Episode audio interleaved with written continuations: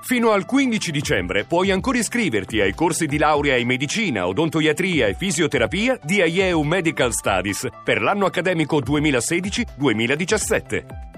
Informati subito all'800 44 44 33 o nei centri studio CEPU.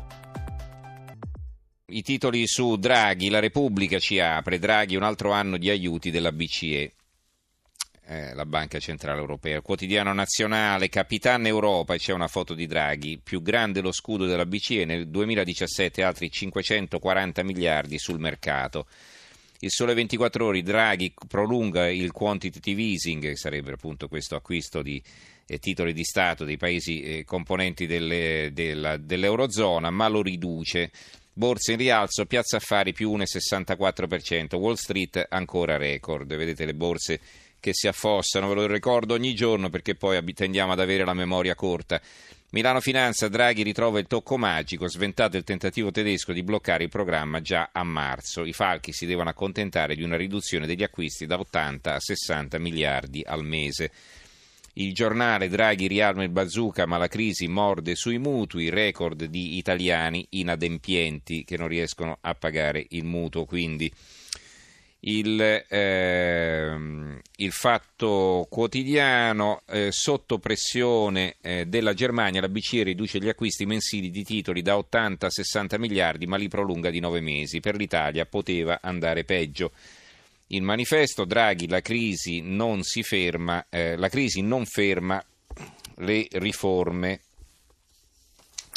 L'unità Draghi fiducia all'Italia saprà che fare sulle banche. Il foglio Draghi da più tempo eh, ma un po' meno soldi, argine al caos italiano. Vi dicevo sull'immigrazione ci sono molti titoli. L'avvenire, Unione Europea, l'80% non ha titolo per l'asilo, una mezza verità, questo è il titolo in prima. Ora bene l'Italia sulle impronte. Le persone che arrivano in Italia al Mediterraneo sono nell'80% dei casi migranti economici.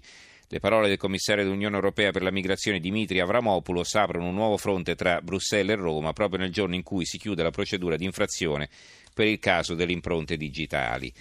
Il secolo XIX sbarchi in Italia solo uno su cinque profugo, i dati dell'Unione Europea. Il giornale eh, Draghi rialma, eh, sì, buonanotte, dietro gli sbarchi la folle strategia di autoinvasione. Il giorno, e qui veniamo ai problemi degli immigrati in Italia, senza tetto e profughi, identica offerta, 350 euro mensili a chi li ospita, Milano, bando del comune. L'apertura di Libero, ecco chi ci porta i profughi, è una loro inchiesta, smascherati trafficanti di carne umana, gli scafisti lanciano le richieste di soccorso quando sono ancora in acque libiche e le navi delle organizzazioni umanitarie vanno a ritirare il carico di disperati a comando e la Guardia Costiera osserva tutto senza intervenire. La verità, immigrati Alfano fa la guerra ai sindaci, il piano per collocare i richiedenti asilo, sequestro di spazi privati e tolleranza zero con chi protesta.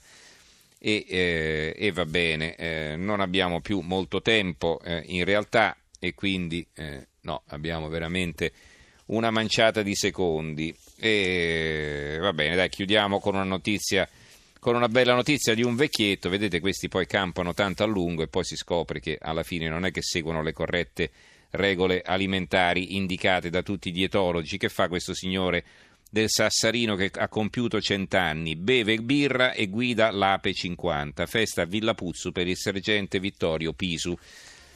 Tanti auguri allora a questo centenario. Grazie allora a tutti voi per averci seguito, grazie anche a Gianni Grimaldi che ha curato la regia e a Caro Silveri alla parte tecnica, in redazione Giorgio Allegretti, Almero Lazzaro e Giovanni Sperandeo. Ci risentiamo domani sera per l'ultima puntata della settimana. Grazie e buonanotte.